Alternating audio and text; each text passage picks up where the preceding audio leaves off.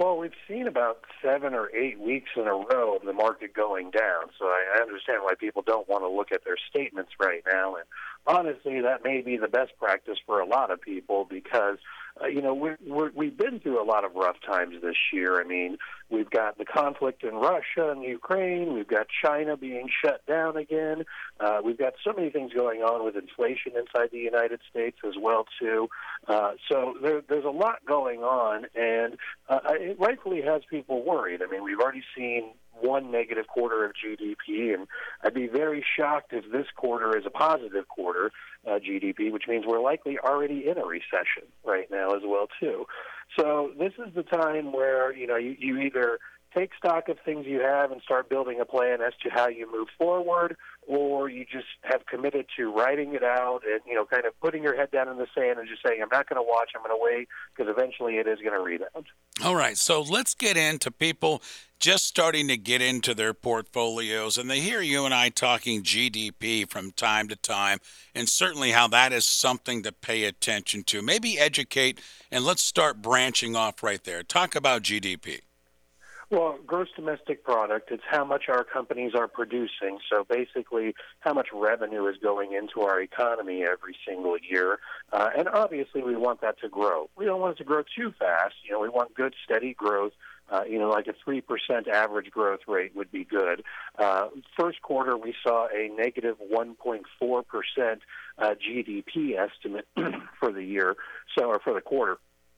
So we obviously would need a strong economic rebound to get to that, you know, plus three target. Uh, and given what we've seen with inflation, uh, retail sales have been stable, but they haven't been growing. Uh, it, it's kind of hard to imagine that second quarter of this year, which ends at the end of the month, uh, is going to be better than the first quarter. Robert Dodaro with us, Prism Wealth Management here on WAKR. So to the 401ks now, Robert. Obviously, some of them are taking a hit here, whether you're looking at it or not. I'm mm-hmm. not asking you to be everybody's financial advisor here, but typically, what is the strategy when you see the 401ks taking hits? Well, listen, I mean, there, there, there's always opportunities out there as well too, but you have to put it in perspective. I mean, back in, in 2020, the S&P was around 3,500, and then we shut the entire economy down. In fact, the world economy pretty much shut down, and we experienced a 35% drop in the market. It went from 3,500 down to 2,300. Well, now after that, all the spending that the government did, everything that they did, the S&P went from 2,300 to 4,800 in less than two years. So more than doubled uh, in less than two years. Which uh, you know we're letting some steam off right now. We've gone from 4,800 down to about 38, 3,900. So are you know uh, is the worst over? No, but do do I think we're more than halfway through the worst?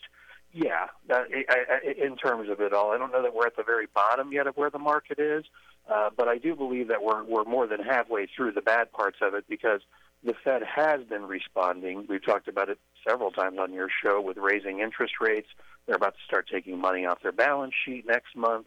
Lots of things that are going on to hopefully slow inflation down and give the country time to rebound. Robert, you've often talked about patience, and in the world of the medical world these days, we've used the term long haul quite a bit for some other reasons. But in the world of finances with 401ks and savings, the long haul effect is really a key. Yeah, it is. And then, you know, during the short term, you kind of look at what steps you can take uh, you know, from looking at your budget to see what savings you can maybe find some old subscriptions that you're paying for every month that you're not necessarily using, things like that. Uh, there, there's other opportunities out there. You could look at I bonds. Right now, you're only allowed to put ten thousand dollars per year in there, but it's something that you should be checking out uh, as well right now. And even on the safety side, the protected side, indexed annuities, the rates on the protected side uh, are really strong, whether it's a fixed or an indexed annuity. There's good options over there as well too. So you have to kind of reevaluate your portfolio, look at things, and then say, should I be making changes? Should I be making moves right now, or should I just stick to what I have and ride through because you know what I, I have my monthly income covered. You know what I can pay my bills every month, and that's that's really the biggest, most important thing in the short term is making sure you can afford that. Robert, let me ask you this in regards to 401ks and where people have their investments, you know, spread out through the different options that they have available. Is this a good time to sit down with your financial advisor, someone who's in charge of your 401k, and maybe make some adjustments to things that might be rising as far as stocks and such when we talk about the funds? Well, yeah. I mean, ultimately, hopefully, you met with your advisor at the end of the year last year, and you know, when I was meeting with people at the end of the year last year, that was kind of the conversation. It was like, hey, next year is going to be bumpy, but here's what we've done, and here's how we've positioned you uh, to ride through this. So hopefully, they're a little bit more comfortable now. But ultimately, if you look at your portfolio and you open your statement, and you're like, whoa, what's going on? okay, this is the time to start talking to your professionals and saying, all right, is it as bad as it looks? Is it worse? Is it better? You know, kind of get a clear standing of how your portfolio has moved in relation to how the market has moved. Right? If the market's down 20% and you're down 12%, okay, well, you're probably not happy you're down 12%, but you know you're not down 20% right now as well, too. Robert Dodaro is with us, Prism Wealth Management here on WAKR. You can listen to him Saturday and Sunday morning, Saturday 7:30, Sundays at 9:30. We'll get into a show in just a moment. Robert, if you don't mind me branching off here a moment, a lot of mm-hmm. people talking about the word recession. How are you looking at it and what's your concern level? Well, like I said, I, I feel we're already in one right now with the drop in the market that we've seen. Uh, we're likely to have two negative quarters of GDP in a row. Typically, that's all that's really needed to declare a recession. So uh, it's just a question of how long is it going to last, and are the moves that the Fed has been making. And, and people like to interject politics and you know the economy into the markets. I would say look to the Federal Reserve when it comes to the markets more than any place else besides politics and what's going on in the economy because the markets and the economy are independent. And the Federal Reserve has raised interest rates. They've signaled that they're going to be aggressive raising interest rates. In fact, their minutes uh, for their last meeting are released this week, so we kind of can get an idea as to what the Fed is thinking about how aggressive they're going to be. But uh, put it in perspective, we were putting 120 billion dollars a month. The Fed was into the economy to help prop it up. We cut that off really quickly, started raising interest rates aggressively really quickly, and now they're going to look to start taking about $95 billion a month out of the economy. So the market already knows all this. It's already started to price all these in. That's why we've seen seven or eight weeks in a row of drop. Uh, the question now becomes when we start seeing future economic reports and future data, are these steps by the Fed enough to cause those changes to move back to more what we're looking for, stable growth in the economy and hopefully, you know, good growth in the market as well too. Well, Robert, a lot of people will look at the raising of the interest rates as a big warning sign. You look at it a little bit differently. Maybe explain that to the folks. Well, they're doing it that you raise interest rates because you believe inflation is growing too fast, so you kind of have to slow things down. You know, and raising interest rates, making it higher to or harder to borrow money and more expensive to borrow money, leads to less people borrowing money. I mean, even right now, you see hesitation in the housing market uh, over the fact that you're not you're not getting those two and a half to three percent rates on your mortgage anymore. Uh, you're looking in that five percent range more likely now. So uh, this generation, the younger generation, uh, doesn't remember what like 18% mortgages look like, like you saw back in the 70s or anything. So there's going to be a little bit of sticker shock, and like I said, people are going to evaluate their budgets and cut some spending here and there, and that's going to cause some headwinds. Naturally, it will.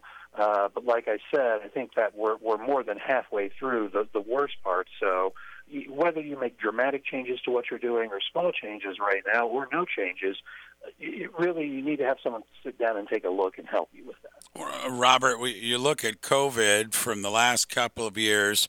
And now you've got a war in the Ukraine that is affecting a lot of flow going on from food supply, oil supply, gas supply, and such.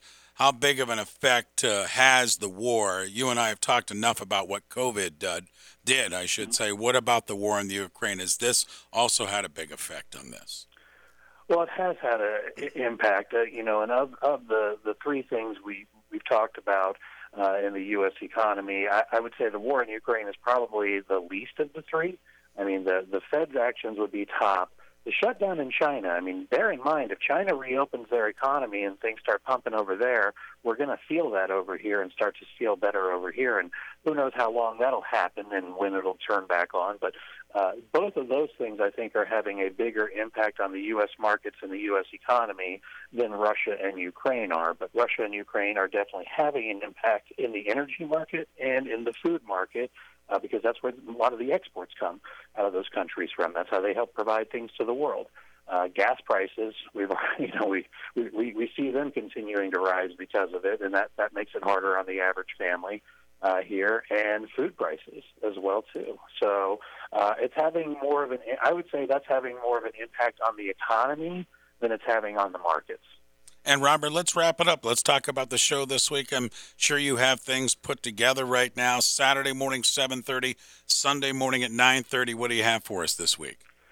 So a lot of different things. Uh, you know, the uh, the the um, talking about I bonds that we talked about earlier. Uh, I can't believe it. There was actually some information that the IRS, of all people or all institutions, destroyed the records of 30 million tax filers uh, from previous years as well too. So we we kind of dive into that a little bit more, and then also the Dallas Fed read a, wrote a great article about why prices at the pump are going up so much and why they didn't come back down uh, when the price of oil came back down like it did a couple months ago.